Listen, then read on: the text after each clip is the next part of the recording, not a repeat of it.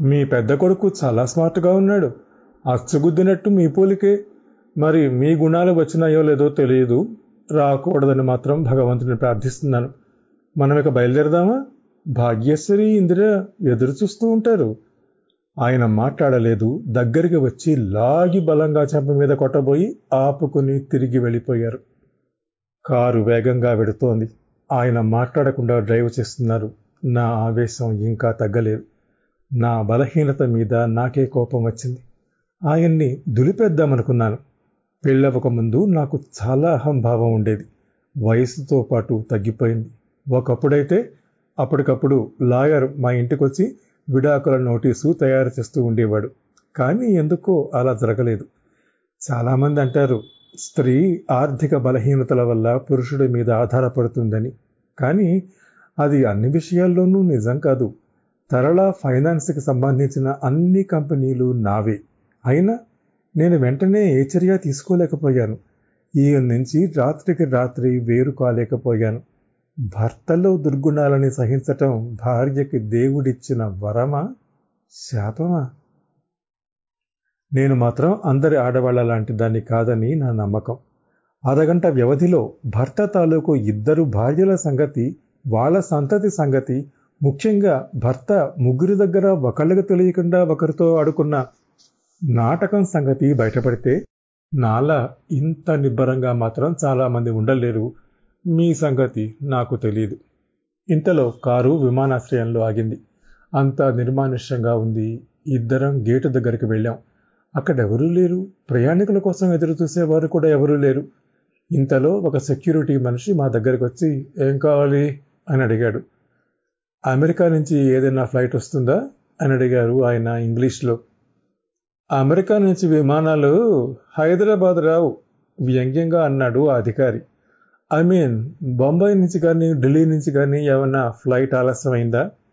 లేదు ముక్తసరిగా ఇక వెళ్ళండి అన్నట్టు అన్నాడు. ఆయన నా వైపు చూశారు. నేను తెల్లబోయాను. ఆ యువకుడి మాటలు ఇంకా నా చెవుల్లో మారుమోగుతున్నాయి. ఏమని చెప్పాడు అతడు? కారులో వెళ్తూ ఉంటాయని అడిగారు. నేను జవాబు చెప్పలేదు. తప్పు చేసింది ఆయన. తప్పు చేసినట్టు అవమానంతో తల వంచుకుని సంజాయిషి చెప్పాల్సింది ఆయన. నన్ను ప్రశ్నలు అడిగే హక్కు ఆయనకు లేదు. ఎక్కడికి పెడుతున్నాం మనం? అడిగాను. బంజారాకి. చిన్న కూతుర్ని చూడటానిక? అందామనుకుని ఊరుకున్నాను. సూటిపోటీ మాటలు అనడం ఏడవటం సాధించటం చివరికి మనసుకు సర్ది చెప్పుకొని కలిసి సంసారం చేయటం. ఇవన్నీ మామూలు గృహిణులు చేసే పని. తారలా చేయదు. నేనేం చేయాలో అప్పటికే నిశ్చయించుకున్నాను. ఈయన నా భర్త అయినా సరే భాగ్యేశ్వరిని కలుసుకుంటాను. ఈయన చనిపోయాడని ఆవిడ ఏ పరిస్థితుల్లో అనుకుందో తెలుసుకుంటాను. అక్కడ తప్పించుకున్నా ఇందర విషయంలో తప్పించుకోలేడు. చీటింగ్కి శిక్ష ఏమిటో ప్రబంధని అడగాలి. ఆయన కారు నడుపుతూ గోపి నిన్ను హోటల్లోనే కలిశాడు కదూ? అడిగారు. అవును ఈ హోటల్లోనే తను దిగాడు అన్నాను. అతన్ని కలుసుకోవాలని నాకు తొందరగా ఉంది. ఎయిర్పోర్ట్కే అని చెప్పాడు నాకు బాగా జ్ఞాపకం. ఎందుకు అలా చెప్పాడో తెలుసుకోవాలి. ఈయన వ్యవహారం చూస్తుంటే ఈ గోపి అనే పేరు సుపరిచితంలా ఉంది. కారు హోటల్ ముందు ఆగింది ఇద్దరం దిగి లోపలికి వెళ్ళాం. ఆయన రిసెప్షన్ దగ్గరకు వెళ్ళి గోపీచంద్ రూమ్ ఎంత? ఆయన అడిగారు. గోపీచంద అటువంటి పేరుగుల వారెవరూ లేరే అన్నాడు రిసెప్షనిస్ట్. వెనక బోర్డు పరిశీలించి చూసి ఆయన మొహం వాడిపోయింది. మరొకసారి చూడండి అన్నారు. అతడు మళ్ళీ చూసి లేదు సార్ అన్నాడు. మేము వెనదరగబోతుంటే అన్నాను. ఒక్కసారి పైకి వెళ్దాం. ఎందుకు? మీకంతా తెలుసు. మళ్ళీ ఎందుకు అని తెలియనట్టు అడుగుతున్నారు. ఇక్కడెందుకు ఆ అమ్మాయిని? మనతో పాటు తీసుకెళ్దాం అనుకుంటున్నాను. ఆయన మాట్లాడలేదు. మౌనంగా లిఫ్ట్ వైపు నడిచారు. ఆయన మౌనం మరింత బాధ పెట్టింది. లిఫ్టులో ఇద్దరమే ఉన్నాం. మీకు చీమ కుట్టినట్టేనా లేదా? అన్నాను. దేనికి తరలా దేనికి అని అడుగుతున్నారా? మీరు అసలు మనుషులేనా? రెండు వేరు వేరు ఊళ్ళల్లో రెండు కాపురాలు పెట్టడానికి అసలు ఇంకో పెళ్ళామే లేదని చెప్పడానికి మీకు సిగ్గు లేదు నువ్వు అనుకున్నట్టు నాకు రెండో సంసారం ఏదీ లేదు. మరి పైనున్న అమ్మాయి ఎవరో మూడో భార్య కూతురు కదా? ఆ సంగతి అలా ఉంచండి. భాగ్యేశ్వరికి మీరు బతికినట్టు తెలుసా? నాకే భాగ్యేశ్వరి తెలీదు తరలా నన్ను నమ్ము. తెలియకుండానే మీ ముక్కు నుంచి పడ్డట్టు ఊడిపడ్డాడా మీ కొడుకు? నాకు సమాధానం కావాలి. నన్ను విసిగించకు తరలా నా మనసేం బాగలేదు. ఎందుకు బాగుంటుంది? ముగ్గురు ఆడవాళ్ళు కలవబోయే సమయం దగ్గర పడుతుంటే అస్సలు బాగుండదు. నువ్వేం మాట్లాడుతున్నావో నీకు అర్థం కావటం లేదు. అంటే మీకు ఏ ఇతర స్త్రీతోనూ సంబంధం లేదా? లిఫ్ట్ ఆగింది. ఆయన బయటకు అడుగుపెట్టి రమ్మన్నట్టు చూశారు. నేను కదల్లేదు. నా తల మీద చెయ్యి పెట్టి చెప్పండి. నేను తప్ప మీకు ఇంకెవరితోనూ పరిచయం లేదని చెప్పండి. ఆయన నా దగ్గరకొచ్చి నన్ను బయటకు లాగారు. వెనక లిఫ్ట్ తలుపులు మూసుకుపోయాయి. ఆయన చేతుల్లో గింజుకుంటూ నాకు సమాధానం కావాలి సమాధానం కావాలి అని హిస్టీరిక్గా అరవసాగాను. ఇది పబ్లిక్ ప్లేస్ తరలా గొడవ చెయ్యకు. పబ్లిక్ అవును. మీరు ప్రైవేటుగా చేసిన వ్యవహారాలు పబ్లిక్లోకి రావటం మీకు ఇష్టం లేదు కదూ? నోర్మై నేనేం చేయలేదు. లేదా? ఒట్టేసి చెప్పండి. మీకేమో సంబంధం లేదని చెప్పండి. ఆయన నా దగ్గరికి వచ్చి తల మీద చెయ్యి వేయబోయి ఆగారు. ఆయన ఆగటం చూసి తలెత్తాను. ఆయన కళ్ళు దించుకుని లేదు అన్నారు. ఆయన కంఠం నూతిలోంచి వచ్చినట్టుంది. లేదట లేదు. పిచ్చెక్కినట్టు అరిచాను. ఆ కారిడార్ నా అరుపుకి ప్రతిధ్వనించింది. ఒక్కరితో కాదు ఇద్దరితో ఇద్దరితో కాదు ముగ్గురితో. ఆయన నా మాటలు వినకుండా కూతురి గదిలోకి వెళ్ళారు. నాకు ఆ పదో అంతస్తు మీద నుంచి దూకేద్దామనిపించింది. కళ్ళు తిరిగి పడిపోకుండా స్తంభాన్ని పట్టుకున్నాను. అంతలో ఆయన గదిలోంచి బయటకు వచ్చారు. ఆయన మొహం పాలిపోయింది. నన్ను పట్టుకుని కిందకి ఎలా తీసుకొచ్చారో రిసెప్షన్ వరకు ఎలా నడిచానో నాకే తెలియదు మూడు నాలుగు గంటల క్రితం నా కూతుర్ని ఇక్కడ రూమ్ తీసుకుని వదిలి వెళ్ళాను. ఏమైంది? అడిగారు.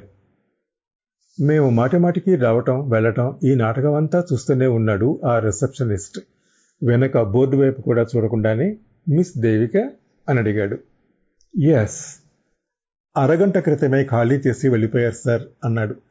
ఆయన పిడికిళ్ళు బిగుసుకున్నాయి. ఖాళీ చేసిందా? అని గుడిగారు. ఆయన అయోమయంగా నా వైపు చూశారు. నా చుట్టూ ఏం జరుగుతోందో నాకు అర్థం కావడం లేదు. ఒక పెద్ద మలుపు మా ఆయన ఊహించనది జరుగుతూ ఉందని ఆయన గతంలో చేసిన దానికి మానసికంగా ఫలితం అనుభవిస్తున్నారని మాత్రం తెలుస్తోంది. మరి ఏ పాపము చేయని నాకెందుకు ఈ శిక్ష? నాకు శ్రీదేవి విషయమై మొట్టమొదటి అనుమానం ఆయన మీదకే వెళ్ళింది. నేను హోటల్ నుంచి ఇంటికి వెళ్ళి ఆ తర్వాత ఆయనతో కలిసి ఎయిర్పోర్ట్కి వెళ్ళి తిరిగి ఇక్కడికి వచ్చే లోపల శ్రీదేవి మాయమైంది. అంటే ఈయనకి ఈ విషయంలో ఎవరో తోడ్పడి ఉంటారు.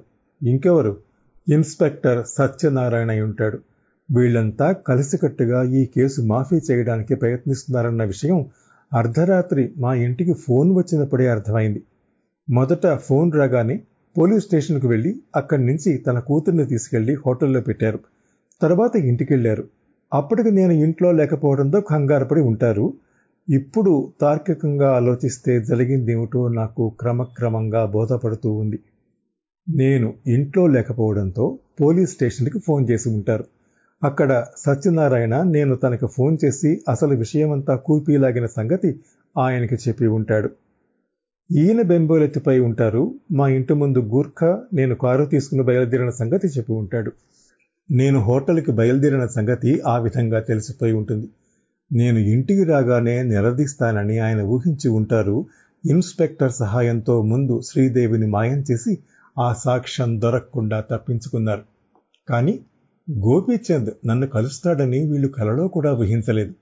అందుకే శ్రీదేవి పేరు చెప్పినప్పుడు ఆయన మొహం నిబ్బరంగా ఉంది. గోపీచంద్ భాగ్యేశ్వరుల పేర్లు చెప్పగానే కంగారు పడ్డారు. ఇప్పటిక నాకు అర్థం కాని విషయం ఒకటే. విమానాశ్రయానికి అని చెప్పిన గోపీచంద్ ఎలా మాయమయ్యాడు? సినిమాల్లో డబుల్ యాక్షన్లోలా ఒకే పోలిక ఉన్న కుర్రవాడు కనబడితే ఈయన బండారం అంతా బయటపడి ఉండిపోవును ఇప్పుడే ఈ రాత్రి ఇక్కడే. కానీ నేరస్తుల్ని అంత తొందరగా బయటపడేస్తే ఆ దేవుడికి నాటక సూత్రధారి అన్న పేరెందుకుంటుంది ఈ రాత్రి నేనిక ఏమీ ఆలోచించలేను. ఆ హోటల్లో వాళ్ళ ముందు ఆయనతో గొడవ కూడా అనవసరం. నేను చేయవలసిందేమిటో ముందే నిర్ణయించుకున్నాను. అందుకని బయటకు నడవబోయాను. ఆయన నాతో పాటు రాలేదు. రిసెప్షనిస్ట్నే అమ్మాయిని ఎవరైనా తీసుకెళ్ళారా? ఒక్కతే వెళ్ళిపోయిందా? అని అడిగారు. రిసెప్షనిస్టు ఏదో చెబుతున్నాడు. ఖాళీ చేస్తున్నట్టు చెప్పమన్నారండి. ఇప్పుడే కదా తీసుకున్నారు అన్నాను కూడా. కానీ అతడు ఇంకా చెప్తూనే ఉన్నాడు. నా దృష్టి ఆమె గది తాలూకు బిల్ మీద పడింది. విద్యుద్ఘాతం తగిలినట్టు అయింది దేవిక అని ఉంది దాని మీద. స్వంత కూతురి పేరు కూడా మార్చి ఆయన హోటల్లో రూమ్ తీసుకున్నారు. రేపొద్దున ఏదైనా గొడవ జరిగితే శ్రీదేవి అన్న పేరే వినలేదు అనడానికి. ఇంతకన్నా నికృష్టత వేరే ఉంటుందా? ఈయన నా భర్త. ఈయంతోనే నేను పాతిక సంవత్సరాలు కాపురం చేస్తుంది ఇప్పుడు విడాకులు తీసుకోవాలనుకుంటున్నది. ప్రబంధ సాయంతో. మేము ఇంటికి వెళ్ళేసరికి పాలు వచ్చే వేళయింది. ఆయన చాలా గంభీరంగా ఉన్నారు. తేలు కుట్టిన ఘరానా దొంగ పోలీసులకు దొరికాక ఆ విధమైన గాంభీర్యాన్నే చూపిస్తాడు. సాహితీ సంకేతాలు బిక్కమొహం వేసుకుని ఉన్నారు. వాళ్ళకి ఊహ తెలిసిన తర్వాత మేము అలా ప్రవర్తించడం అదే మొదటిసారి.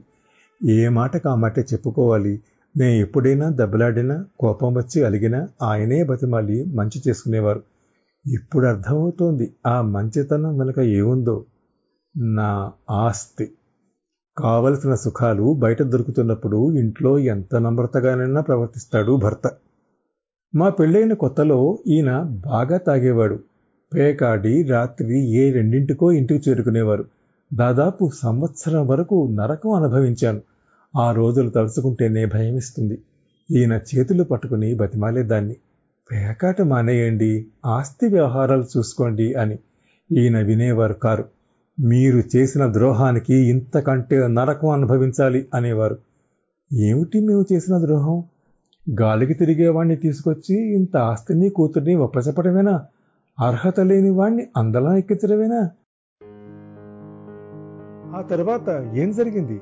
తెలియాలంటే ఈ షోలోని నెక్స్ట్ ఎపిసోడ్ వినండి. ప్రతి మంగళ గురువారాలు. ఈ షోని మీరు Apple podcast Google podcast Spotify Gaana మరే ఇతర ప్లాట్ఫామ్స్లో అయినా సబ్స్క్రైబ్ చేసి వినొచ్చు. నెక్స్ట్ ఎపిసోడ్ రిలీజ్ అయినప్పుడు మీకు అప్డేట్ రావడానికి నోటిఫికేషన్ టర్న్ ఆన్ చేసుకోండి.